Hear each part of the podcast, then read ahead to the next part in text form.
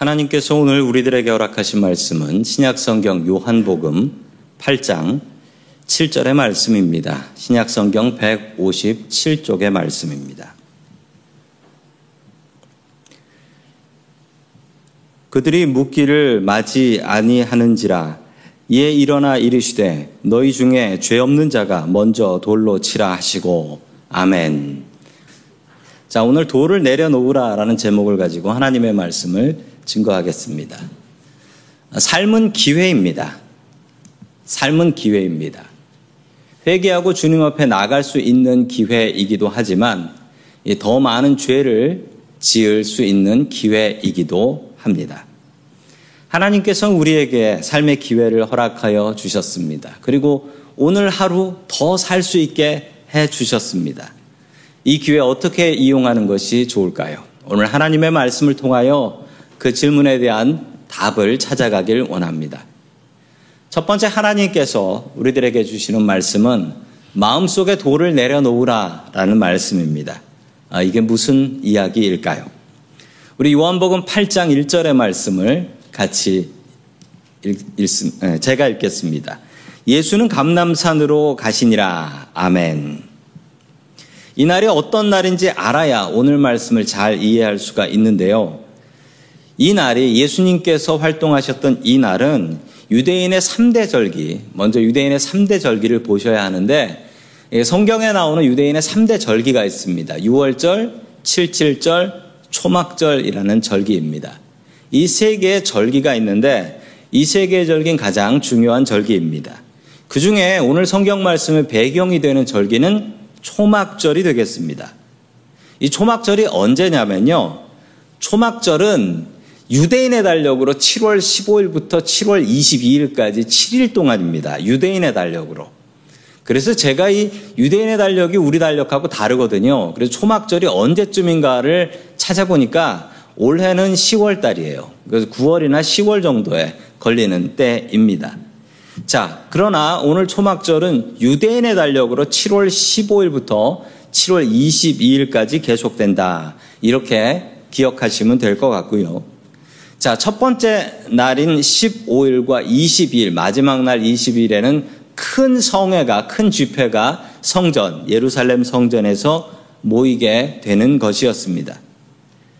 그리고 마지막 날, 마지막 7일 날은 밤을 세워서 큰 잔치가 벌어졌습니다. 떠들썩한 축제가 벌어졌는데 예수님께서는 이 좋은 구경거리를 포기하셨습니다. 이 대단한 구경거리여서 유대인들은 이 구경을 포기하지 않습니다. 그리고 지금도 관광객들도 가서 예루살렘에서 이 초막절 구경을 합니다. 자, 그런데 예수님께서는 어떻게 하셨는가? 예수님께서는 그 사람들로 떠들썩한 예루살렘 성전을 떠나서 그 반대편 산인 감남산으로 가셔 밤늦게까지 기도를 하셨습니다. 예수님께서는 늘 이러셨습니다. 낮에는 열심히 일하시고 밤에는 또한 더 열심히 기도하셨습니다. 자, 계속해서 요한복음 8장 2절의 말씀을 같이 봅니다. 시작. 아침에 다시 성전으로 들어오시니 백성 다 나오는지라 앉으사 그들을 가르치시더니 아멘. 그리고 아침이 되었습니다. 아침이 되자 7월 22일 마지막 성회를 위해서 예루살렘 성전으로 사람들이 몰려들기 시작했고 예수님께서는 그 성전에 모인 사람들 그 앞에서 하나님의 말씀을 가르치고 계셨습니다. 바로 그때 벌어진 일이었습니다. 3절 말씀 같이 봅니다. 시작. 서기관들과 바리새인들이 음란 중에 서 가운데 세우고 아멘. 서기관들과 바리새인들, 이제 서기관들은 영어로 보면 율법 교사라고 나옵니다. 율법 학자들. 이 사람들은 율법을 유대인들의 율법을 해석하고 그리고 이것을 어떻게 적용하면 좋은가를 생각하는 연구하는 사람들이었습니다. 이 법률학자 같은 사람들인 거죠. 자, 바리새인들은 어떤 사람들이었던가? 율법에 목숨 걸고 살아가는 사람들이었습니다. 그리고 이 율법을 지키라고 강요하는 사람이기도 했고요. 이들이 마음을 모았습니다. 무엇, 어떤 마음을 모았냐면 예수님을 죽여야 되겠다라는 것에 마음을 모았습니다. 가늠하다 붙잡힌 여자 하나를 잡아서 사람들이 예수님 앞에 세웠습니다. 이 여자는 서기관과 바리새인들한테 붙잡혀서 질질 끌려왔고 어리 나간 사람처럼 사람들 앞에 부들부들 떨며 서 있었습니다. 당장이라도 돌이 날라오게 되면 죽을 수밖에 없었던 운명이었죠. 그리고 이 서기관과 바리새인들은 예수님께 이렇게 질문을 했습니다. 자, 요한복음 8장 5절의 말씀 같이 봅니다. 시작. 모세는 율법에 이런 여자를 돌로 치라 명하였거니와 선생은 어떻게 말하겠나이까? 아멘. 이들은 벌써 답을 가지고 있었습니다. 율법으로 돌로 치라고 하는데 선생은 어떻게 말하겠습니까? 이것은 함정입니다. 예수님에 대해서 불만이 있었습니다. 왜냐하면 이들은 율법을 지키기 위해서 법을 해석하고 법을 적용하고 그리고 법안 지키는 사람들한테 법을 지키라. 이 율법에 목숨을 건 사람들이었는데 예수님께서는 이 율법을 깨고 다니셨다는 말입니다. 이 사람들의 생각에는 예수님께서는 여기저기 다니시며 죄인들과 같이 있으며 그 죄인들에게 죄 용서함을 선포하셨기 때문입니다. 이 사람들은 예수님이 정말 불만이었습니다. 그리고 이 죄 용서함은 하나님께서나 하실 수 있는 일인데 어디 저 인간 예수라는 사람이 돌아다니며 죄 용서함을 선포하면 죄가 용서되는 것입니까? 이 사람들은 그렇게 생각했던 것입니다. 그래서 함정을 받습니다. 만약 예수님께서 이 여인의 죄를 용서한다라고 한다면 그것은 사람들 앞에서 율법을 무시하는 겁니다. 그것도 지금 이 여자가 지은 죄는 만만한 죄가 아닙니다. 누구한테든 욕먹을 음행하고 간음한 죄예요. 이 여자를 위해서 준비한 돌은 예수님에게 날라올 수도 있었던 일이었습니다. 반대로 예수님께서 그래 그럼 율법대로 이 여자를 돌로 쳐라라고 해도 문제가 생기는 것이지요. 왜냐하면 늘 항상 죄 용서함을 선포하시던 분이 사람들 몰려와서 돌 들고 협박하니까 죽여라. 이랬다고 하면 위선자인 거예요. 그리고 당시의 사형권은 로마만이 가지고 있었습니다. 로마만 사형을 집행할 수 있었는데 돌로 쳐라? 그러면 로마 군인들이 잡아갑니다. 게다가 이상한 점이 한두 가지가 아닙니다. 아니 이른 아침부터 바리새인과 서기관들은 어디서 가늠하다가 현장에서 사람을 붙잡아 왔을까요? 그리고 이 간음죄는 여자 혼자 지을 수 없고 남자도 같이 있어야 됩니다.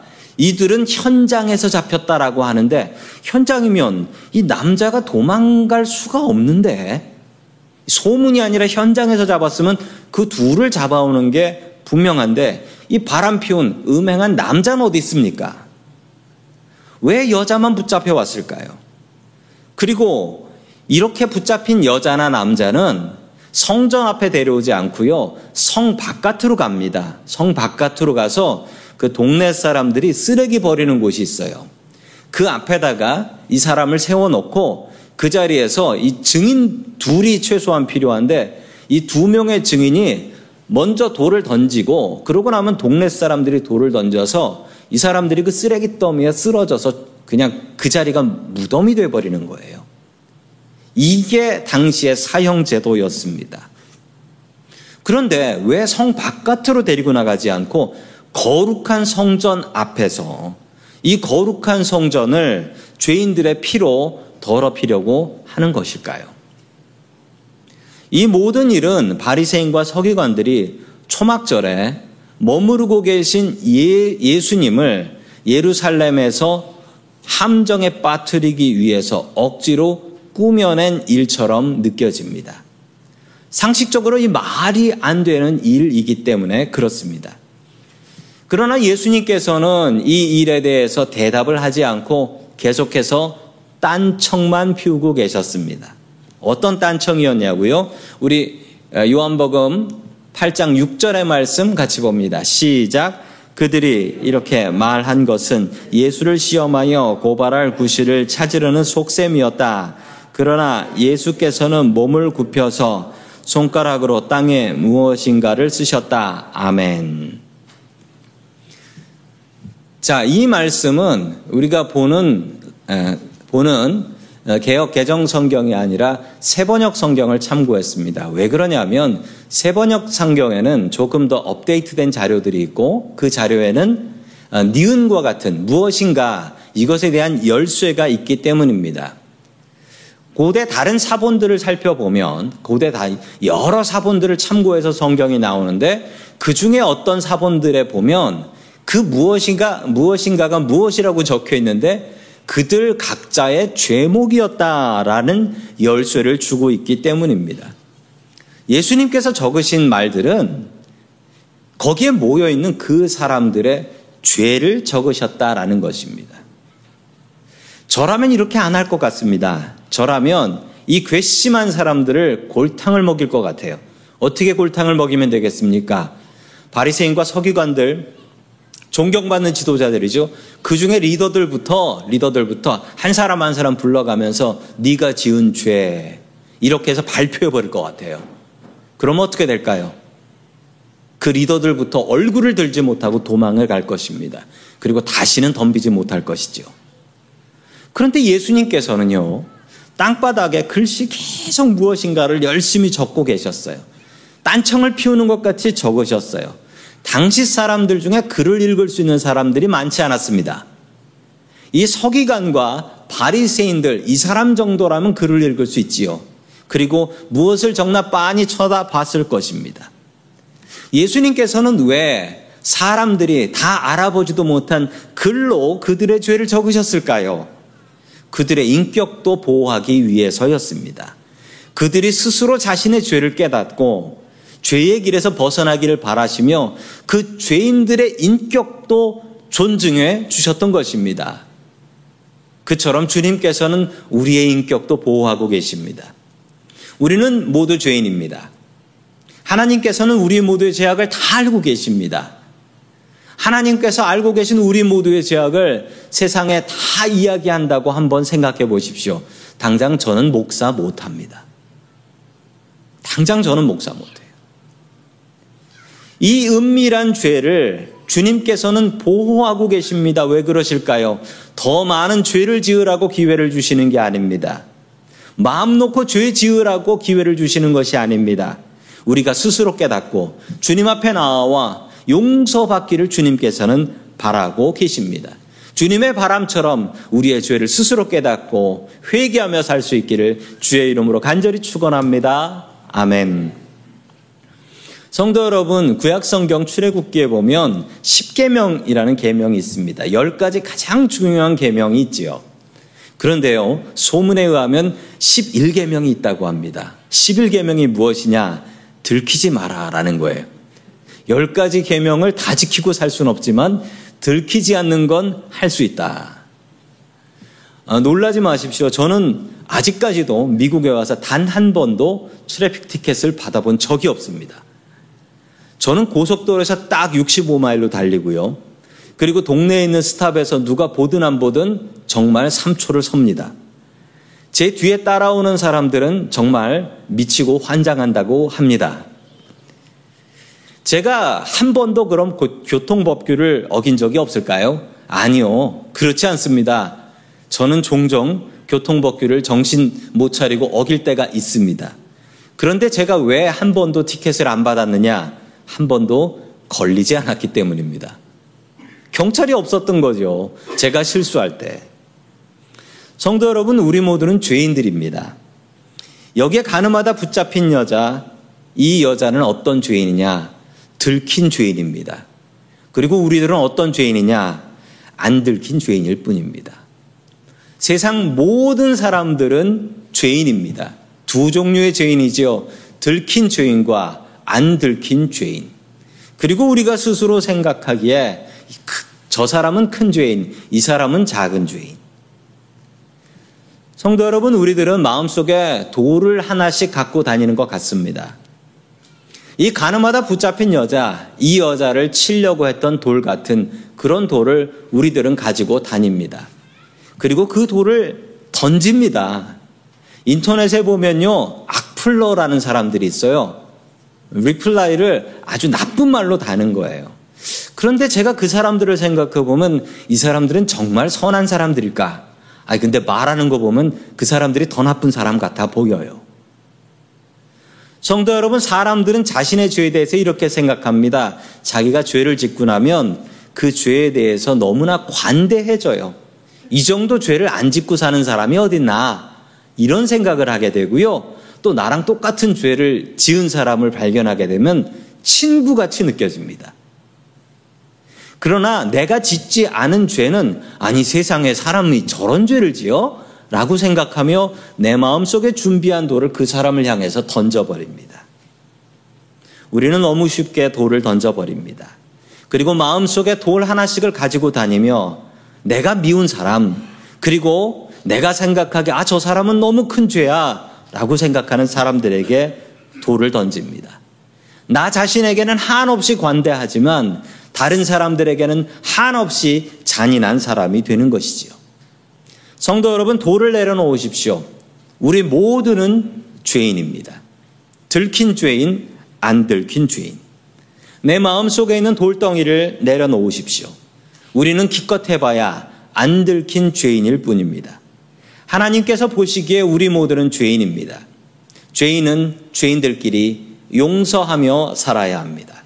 돌을 내려놓으십시오. 그리고 용서의 마음을 품고 살아갈 수 있기를 주의 이름으로 간절히 축원합니다. 아멘.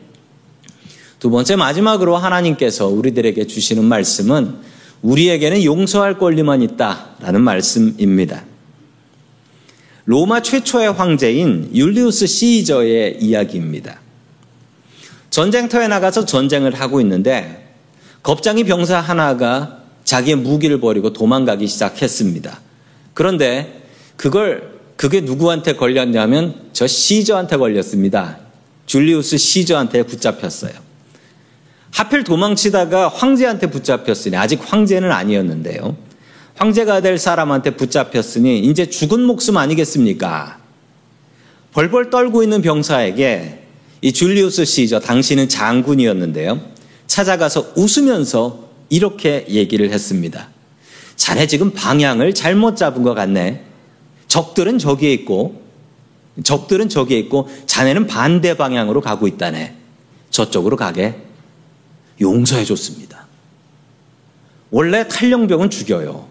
그런데 이 탈령병을 용서해 줬습니다. 그것도 유머로 자네 방향을 잘못 찾았네. 그쪽이 아니라 이쪽이야. 라고 하면서 돌려보내 준 것이지요.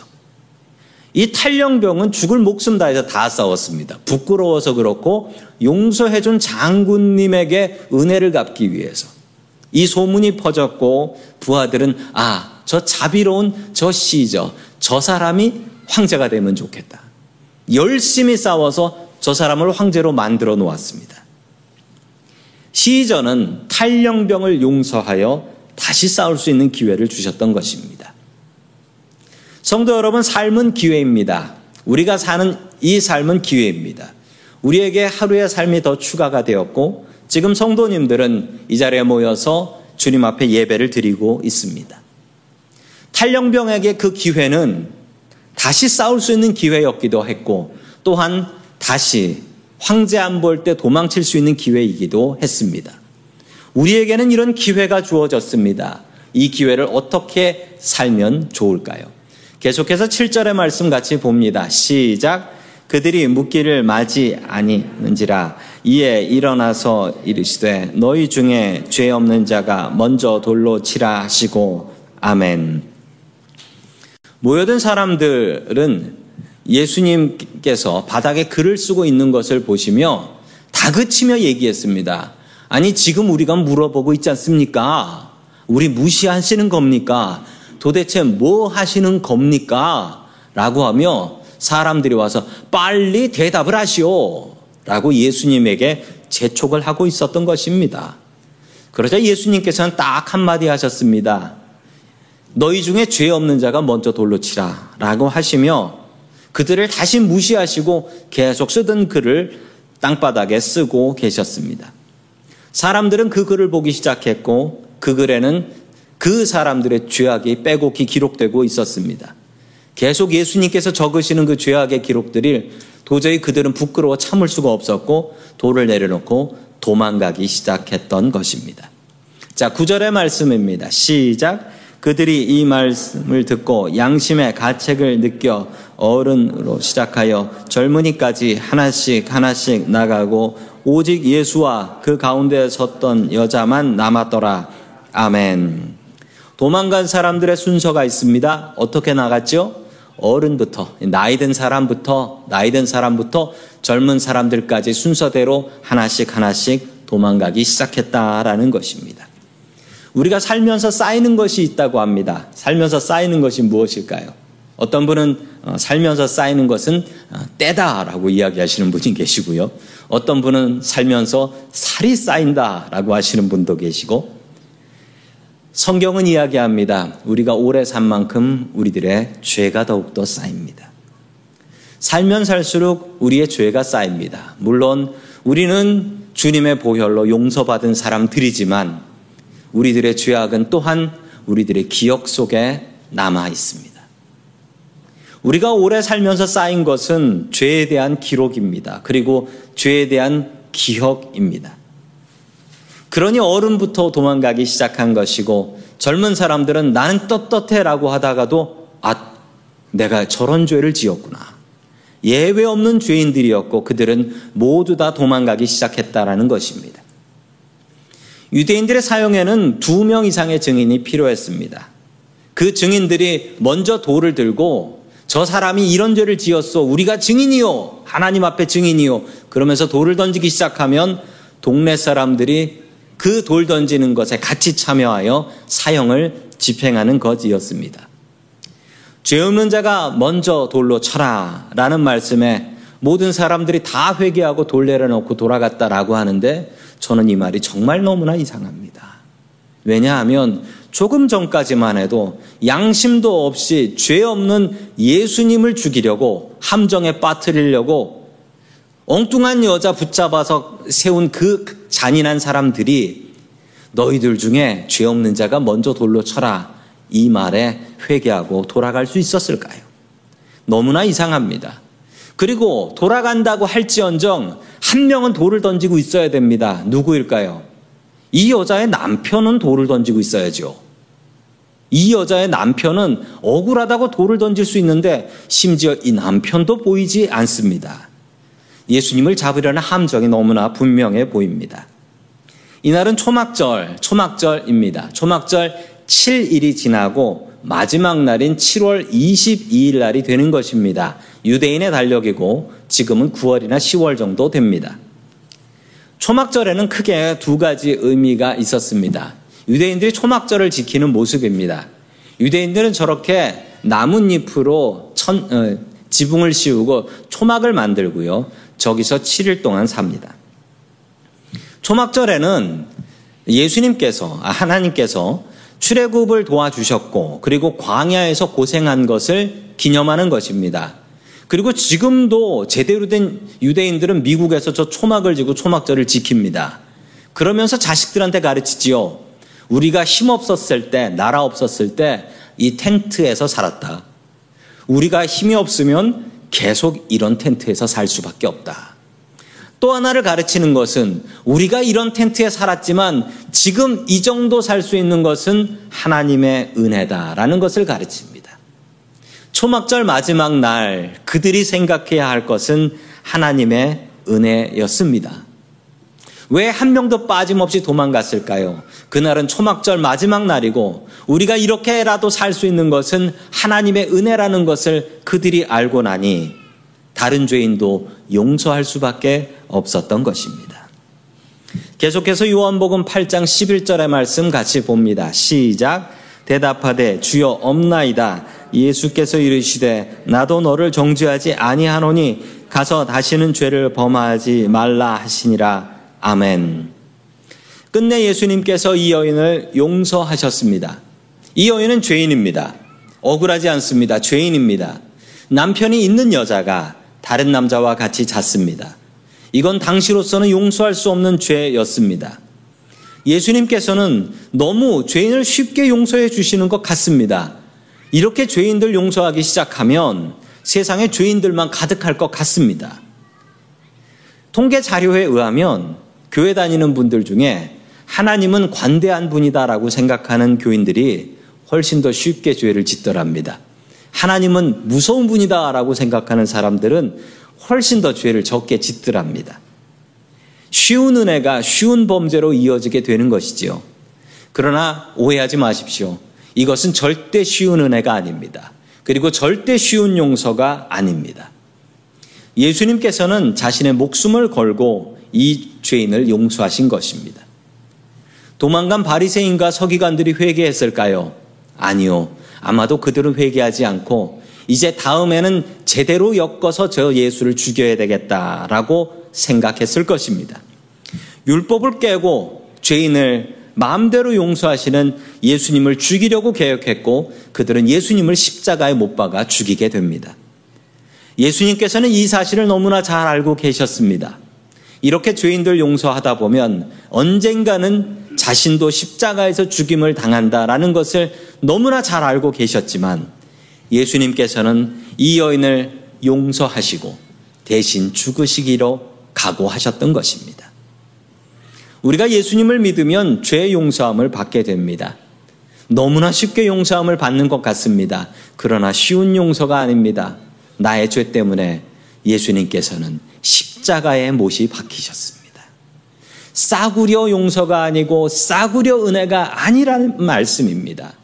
우리에게 더 많은 죄를 지을 기회가 지어진 것이 아닙니다.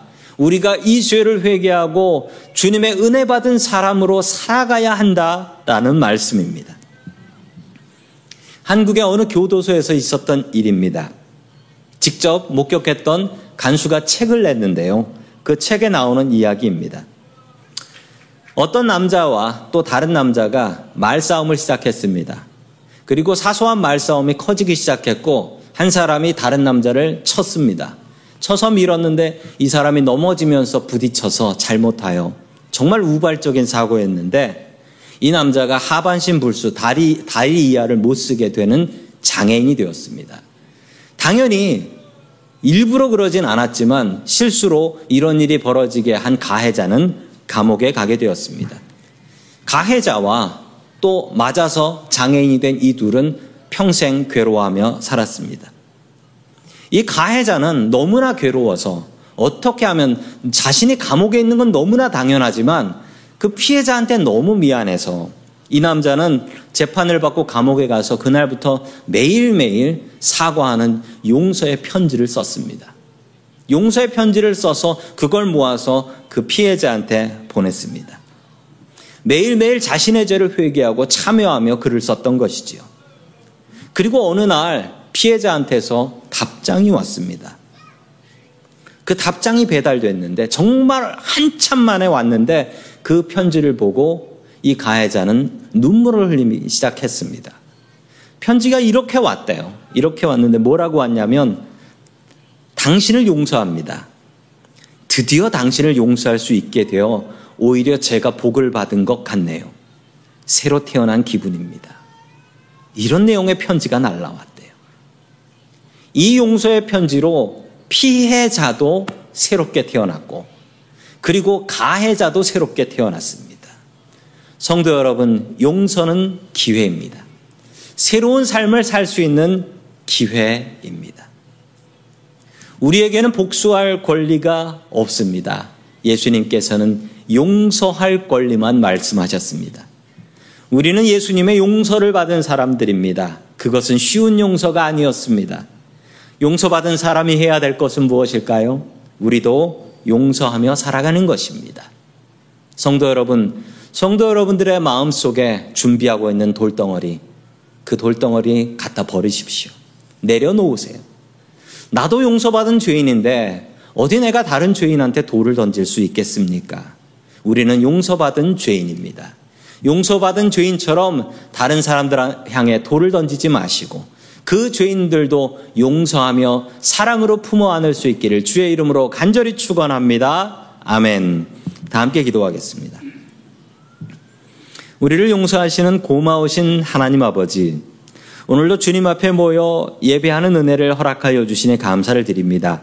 주님께서 주신 삶의 기회를 아름답게 사용할 수 있게 도와주시옵소서. 주님, 우리들의 마음 속에 던지고 싶은 돌덩어리가 있습니다. 그 돌을 내려놓게 하시고 용서의 사람으로 살아갈 수 있게 도와주시옵소서. 주님의 목숨으로 용서함을 받았으니 용서받은 은혜를 잊지 말고 살게 도와주시옵소서. 주님께서 주신 삶의 기회를 바르게 사용할 수 있게 도와주시옵소서. 우리에게 복수의 권리가 없습니다. 오직 용서의 권리만 있는 줄 아오니 우리를 용서의 사람으로 살게 하여 주시옵소서. 우리를 용서하시는 예수님의 이름으로 기도합니다. 아멘.